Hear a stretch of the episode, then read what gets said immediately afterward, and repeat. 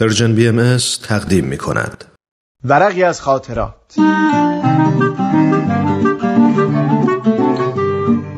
شما می‌تونید بخش های مختلف این برنامه رو در تارنما، شبکه های اجتماعی یا تلگرام پرژن بی ام دنبال بکنید.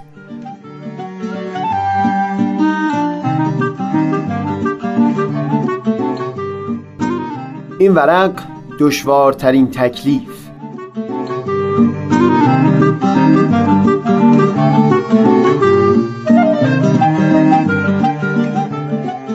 خاطرم هست چندین وقت پیش از این با یکی از دوستام صحبتی پیش اومد از مقدمه‌ای که بر دفتر خاطراتم نوشته بودم.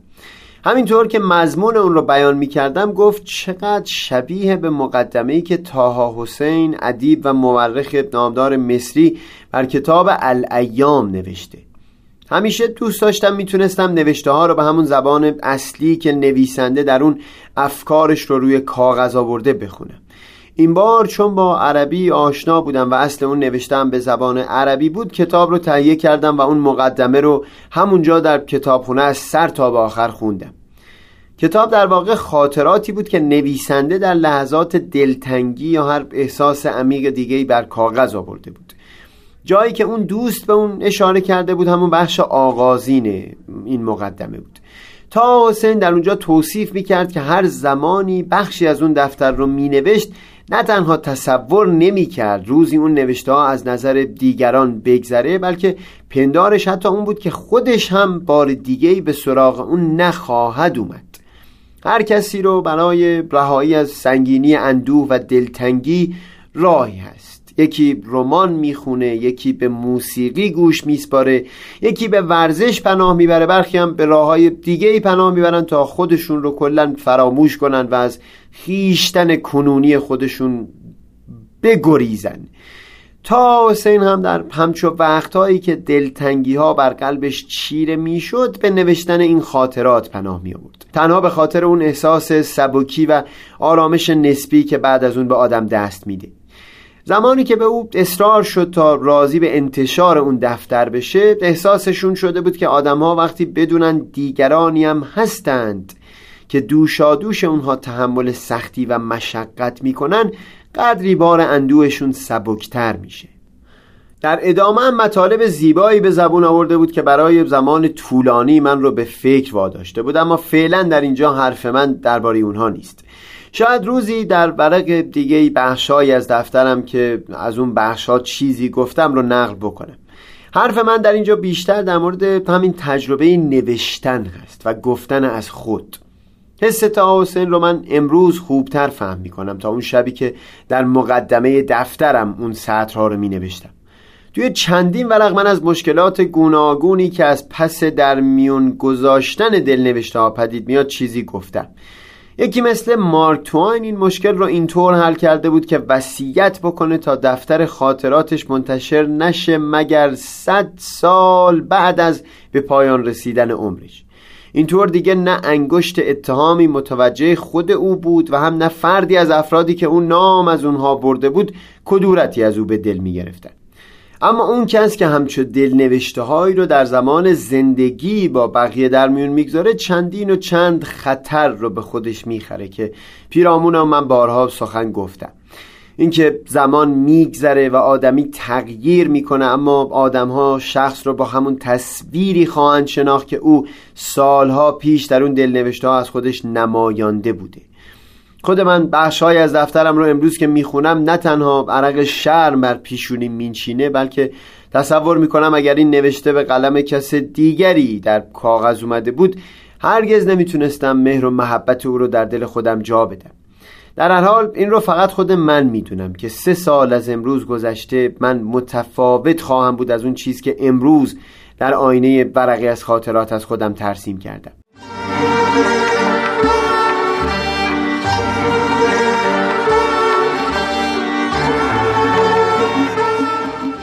همه این مشکلات به کنار تصور می‌کنم یکی از عمیق ترین تجربه های زندگی برای من همون لحظاتی بوده که به نگاشتن خاطرات و هم به ترتیب اون برای ورقی از خاطرات گذروندم. برخلاف تصور افراد اینطور نیست که همه چیز در ذهن تو شفاف و حاضر و آماده بوده باشه و اون وقت همونها رو فقط بر روی کاغذ بخوای بیاری.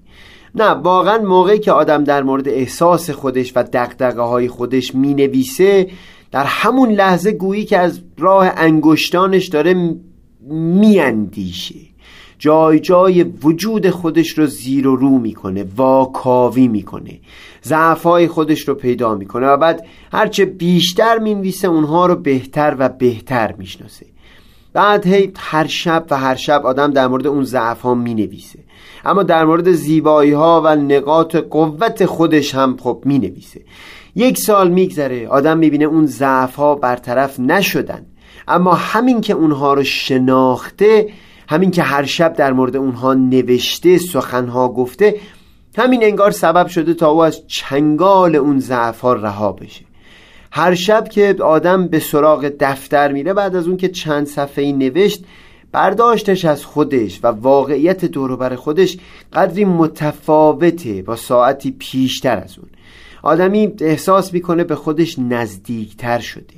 این جمله از کتاب اعترافات سنت آگوستین همیشه برام شیرین بود که می‌گفت آدمی خوب می‌دونه مفهوم زمان چی هست. تا اون زمان که یک شخصی از او بپرسه که مفهوم زمان چی هست. نوشتن خاطرات هم یه همچو چیزیه. آدمی تا قبل از نوشتن تصور می‌کنه که خودش رو می‌شناسه. اما وقتی پای نوشتن می‌رسه وقتی اون می‌رسه که خودش رو توصیف بکنه می‌بینه چقدر تنگ و محدود هست شناخت اون نسبت به خودش. سر کلاسی از کلاس های دانشگاه یکی از تکلیف این بود که دانشجوها در دوازده صفحه توصیف کنند که در دوره های گوناگون زندگی چه هویتی از خودشون در ذهن داشتند و چه هویتی از خودشون برای دیگران ترسیم می‌کردند در اون دوره ها با اون که اون کلاس کلاس ساده ای نبود و دو سه تا تکلیف 20 صفحه‌ای برای اون نوشته بودیم بسیاری از دانشجوها برای هفته های پیاپی مینالیدن که این دشوارترین تکلیفی بوده که در همه سالهای درسی به اونها داده شده. مقصودم اینه که ما آدم ها در مورد همه چیز بسیار بیشتر می‌دونیم تا اون چیزی که همیشه پیش ماست. احساس ها و دقدقه ها و دلنگرانی های خودمون. کم پیش اومده که در ورقی از خاطرات من تونسته باشم در آخر نتیجه ای از حرفام بگیرم. اما گمان می‌کنم این بار با قدری اطمینان می‌تونم بگم که هر یک دو روز ساعتی اندیشیدن یا نوشتن از احساسها و دلنگرانی های خودمون راستی که زندگی رو و معنای زندگی رو برای ما به کلی دگرگون خواهد کرد.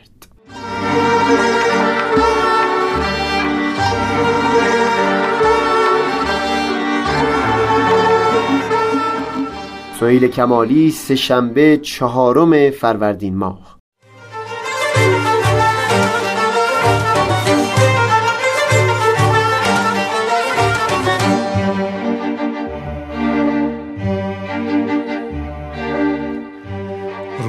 روزها فکر من این است و همه شب سخنم که چرا غافل از احوال دل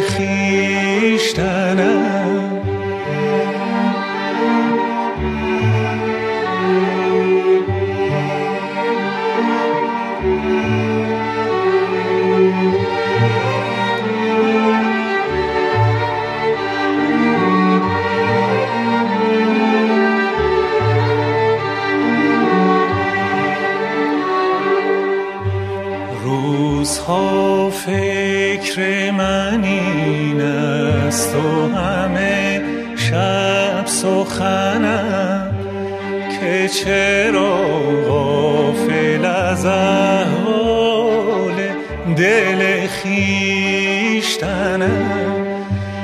از کجا آمدم آمدنم بهر چه بود؟ به کجا می روم آخه ننمایی وطنم. به کجا می روم آخه ننمایی وطنم.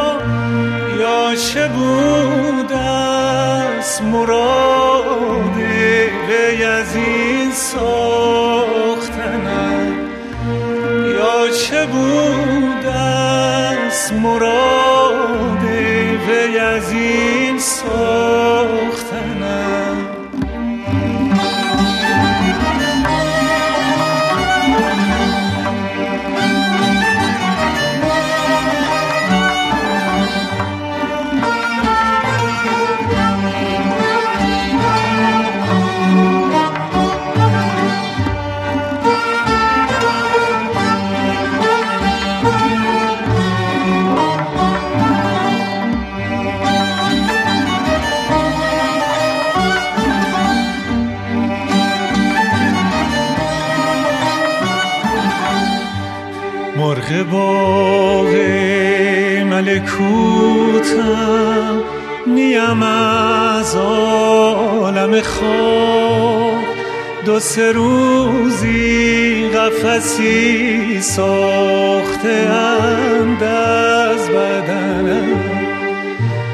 دو سه روزی قفسی ساخته